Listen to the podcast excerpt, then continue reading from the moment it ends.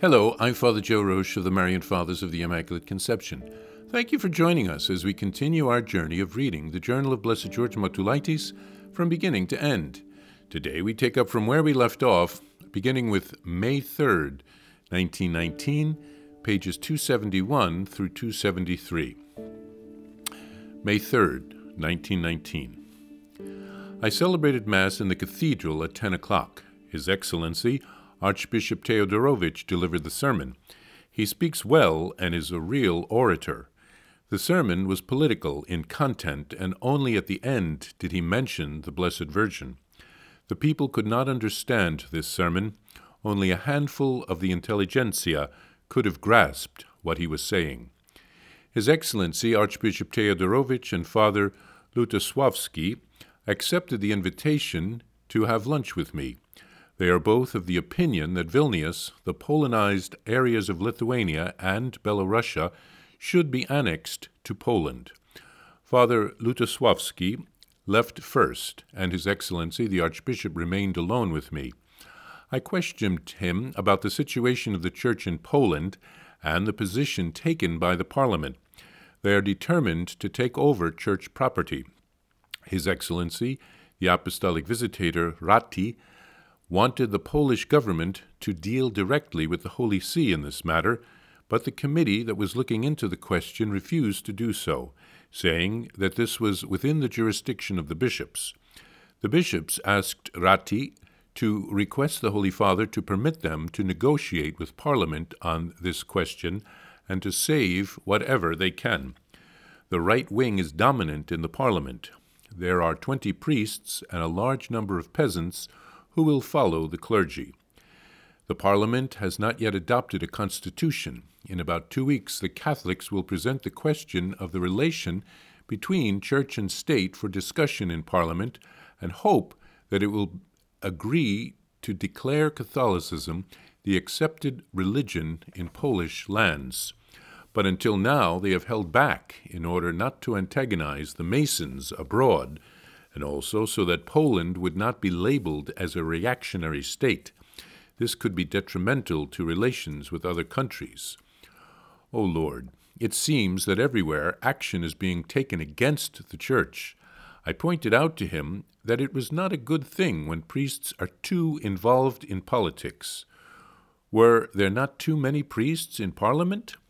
His Excellency replied that Monsignor Ratti had been of the same opinion, but now agrees that the priests had acted correctly in becoming members of Parliament. I also asked him how we should regard the activities of Piłsudski and Dmowski.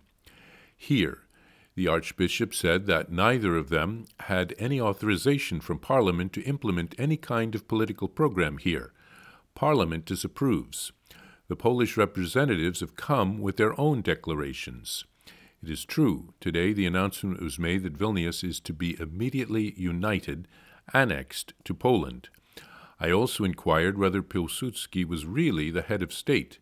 He said that Pilsudski had been designated such for two weeks, and this had not been retracted. The Parliament has a great deal of trouble with Pilsudski, but it cannot do without him, since he has the army on his side. On the other hand, Pilsudski's actions are detrimental to Parliament and to Poland because he is a socialist and a party man. Everywhere in society and within the armed forces, he is carrying on political agitation. He is also not a man without vanity. For a long time he has been dreaming whether he will enter Vilnius on a bay or a gray horse. He has the idea of restoring Lithuania and Belorussia to the boundaries of the ancient Lithuanian Grand Duchy and of creating a Jewish state this is contrary to the wishes of Parliament, and so he is regarded as betraying the national cause. He is also destroying Poland financially. He acquired 15 million and distributed it among his supporters and to finance agitation. This is to be an official there is to be an official investigation by Parliament. The economic situation in Poland is rather difficult. There are few trains, funds are low, the workers' wages have been greatly increased by the socialists, and for this reason, the cities are going into debt and the state itself must borrow money. British policy is contrary to that of Poland. Apparently, the British want to keep the countries around the Baltic Sea under their own influence and protection.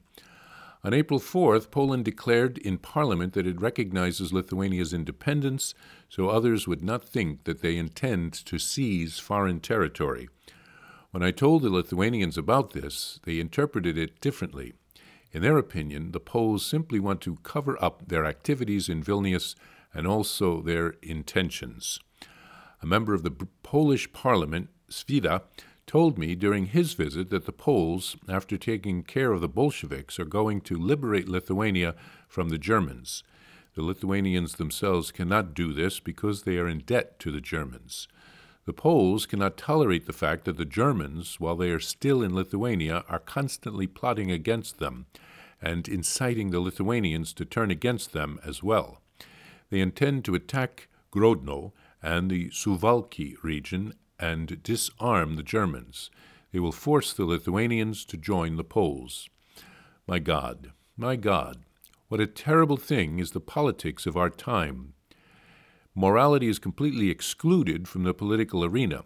The same morality which governs and guides re- relations among individuals should also govern the relations between nations. Christ has not given up a given us a double standard, nor double justice, but only one. There can be no true peace among nations until they begin to base their relations with one another on the moral principles of Christ. I heard that the members of the Warsaw Parliament had participated at the meetings and assemblies of the local Poles. A very noble minded young lady came to see me. She was indignant at Father Lutosławski's speech he had practically incited the common people to go out and massacre the Jews.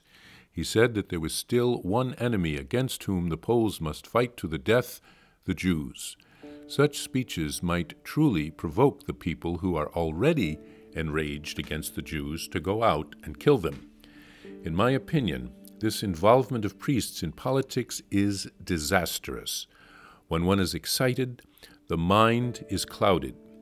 Overcome by political passion, a priest can easily drift off somewhere far from the Spirit of Christ.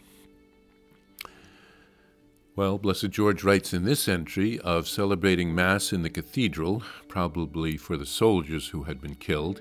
An archbishop preached a very political sermon which went over the heads of most of the people in attendance. At least he mentioned the Blessed Virgin Mary at the end of the homily. Blessed George said that the Archbishop was a good orator, but his message was not understood by many. It seems that the Archbishop did not know himself. A bishop is to preach Christ, not politics, and he didn't know his listeners either, what they really needed to hear. Blessed George had lunch with the Archbishop and another priest. They discussed the current situation in the area, and Blessed George asked if Perhaps there were too many priests in Parliament. Uh, Blessed George concluded this section with his belief that the involvement of the priests in politics is disastrous. It can lead to the priests straying far from the Spirit of Christ.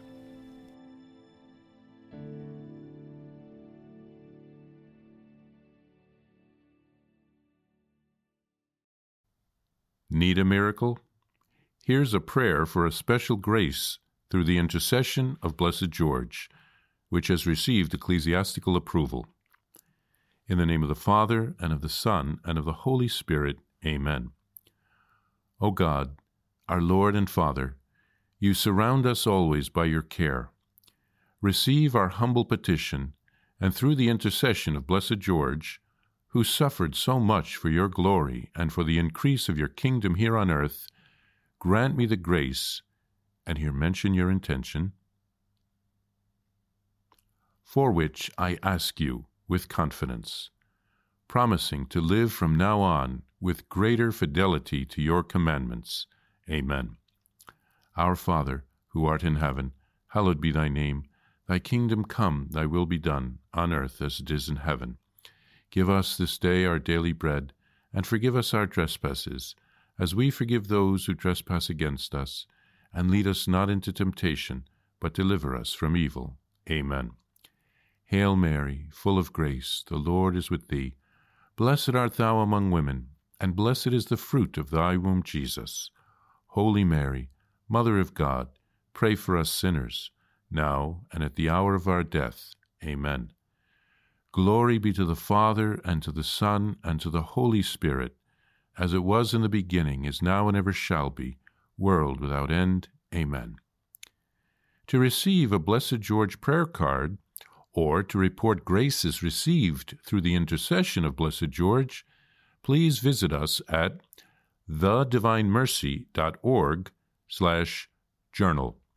That's thedivinemercy.org slash journal. Blessed George, pray for us. Jesus, I trust in you. Please follow or subscribe to this podcast to receive the latest episodes and updates. If you have been blessed by this podcast, I invite you to leave a review. Reviews greatly improve our podcast ranking and will help spread this podcast to other people throughout the world. Thank you, and God bless you. Are you a Marian helper? Join our Spiritual Benefit Society and start sharing in the graces of all the daily masses, prayers, and good works of Marian priests and brothers all over the world. Sign up is free and easy. Simply visit micprayers.org. That's micprayers.org. Thank you, and God bless you.